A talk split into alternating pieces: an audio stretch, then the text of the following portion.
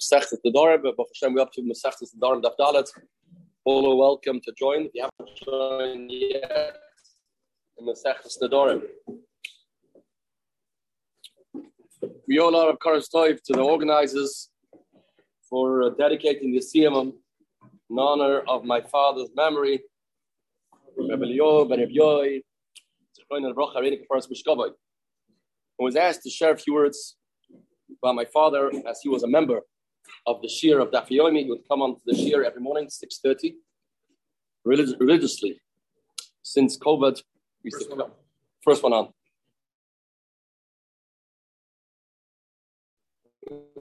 That late in the day was and he would come and join the shir and i'm sure he's participating in the shir we're going learning Shabbos and we finish Shabbos and we're going to Masechtas Nedarim. Just one point. I heard about him Friday's life. The Pasuk says, "V'noyach be'inei Hashem." Noach found favor in the eyes of David. The only difference is Noach is written in the moon for the ches, chein is the other way around. If you turn Noach upside down, then he becomes chen. The message is as follows.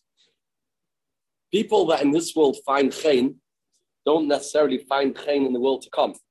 But it's comes to the world to come, then they are in the back. They don't have any chen.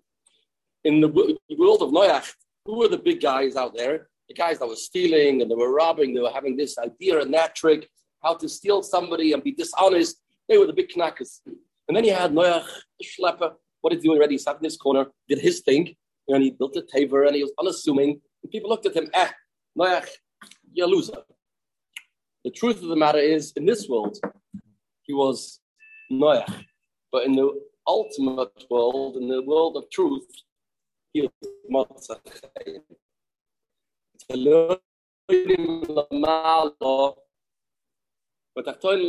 It's a tipsy-turvy world.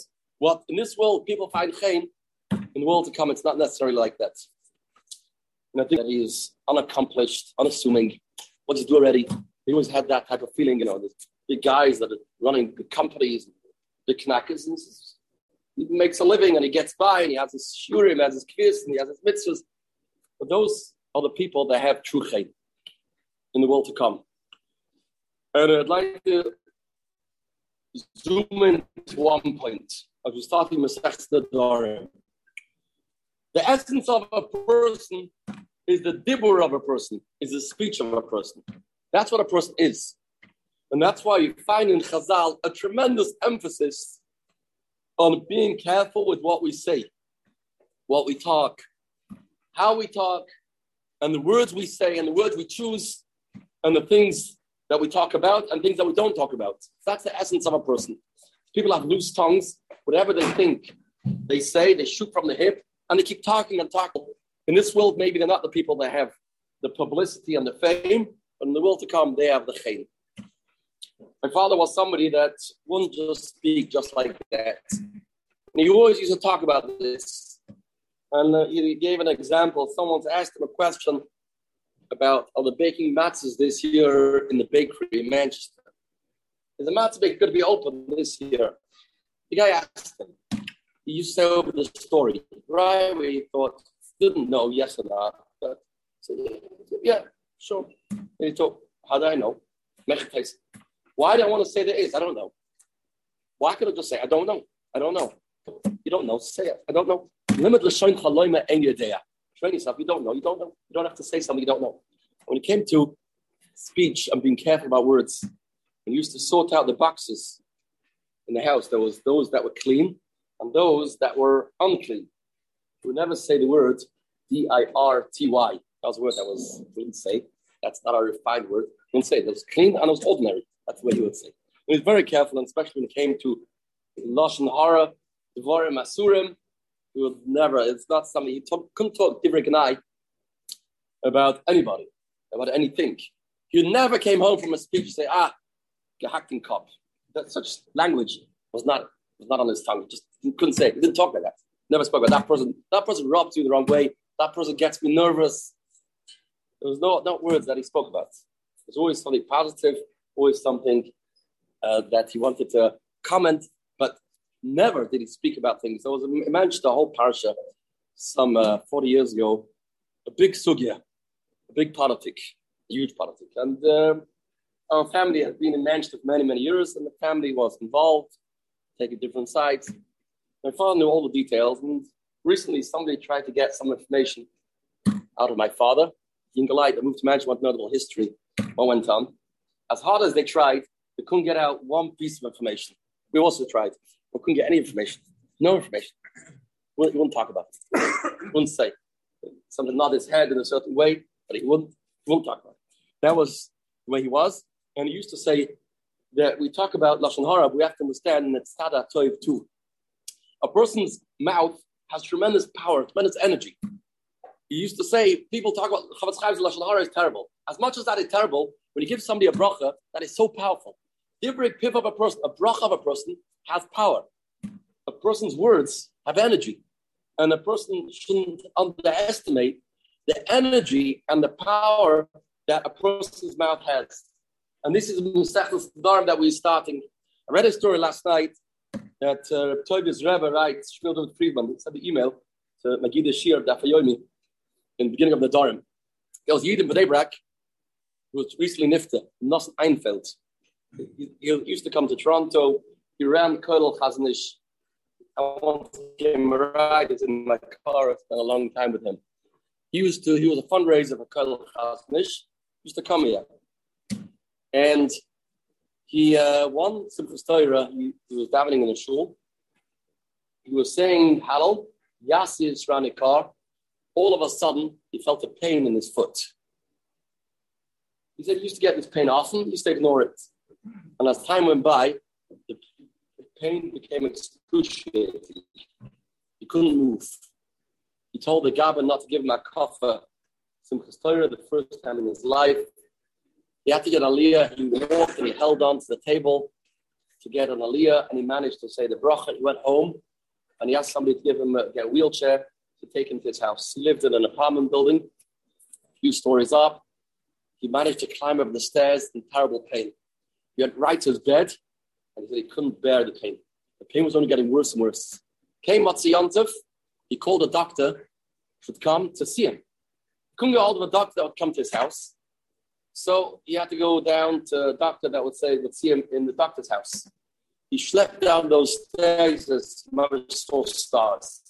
It was terrible. He got into the taxi, just he, he says all the pain that he had to get there paled into comparison to the pain that he had. And the doctor told him to lie on the bed, and he started to touch his foot. In that place, said it's shooting pain every time he touched me. It was unbearable. And the doctor didn't know what it was. Gave him painkillers and help. And he thought that he has Shmon son dreaded Machlas, they sent him to the hospital. Went to the hospital, they took tests, they couldn't really figure out what it is. Then he got in touch with Mailach Firer, from Bnei Brak, Shia Firer's first cousin. Famous Mailach Firer, Big Askin. And he sent him to, uh, to, to professional other. And he he um, sent him to a certain specialist. Went to this person to get into the taxi, to get out of the taxi, was terrible, terrible Yisura. He went to him and he took, he took a scan. He says, nah, it's not that machla, something to do with your spine. And um, he's going to take his house. Went back home and he was heartbroken. What's going to be over here? One day he was in bed and his wife says she has to go and buy. But Tzarka Shabbos, she's going to leave the house. She says, I'm not going to bother you to open the door and I come back. I'm going to lock you in. I'll take the key and I'll go home. I'll go to the store and I'll come back. Okay. Lying in bed. All of a sudden, more on Sarah and Reb Chaim sends his Gabba. His Gabba's called Rabbi Epstein to go to the house. Tell him Reb Chaim's coming. Chaim came in his car, stopped outside the house and he knocks on the door, this um, Rabbi Epstein, and he says, Lawson, you have a visitor. Says she screamed from his bedroom, the door. Who's the visitor? He says, Reb Chaim's here to visit you. She got very uh, excited. Reb Chaim visit him. He says, I can't get out of bed. I can't get out of bed. I can't move. Says, okay, it's fine. We'll come in. He says, no, the door's locked. I don't have the key.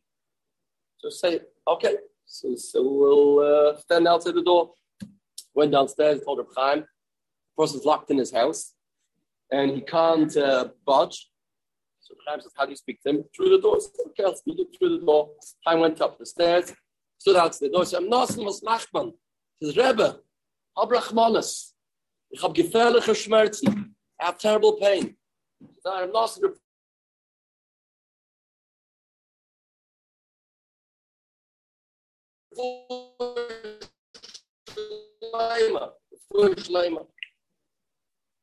and Reb Chaim left, went down the stairs.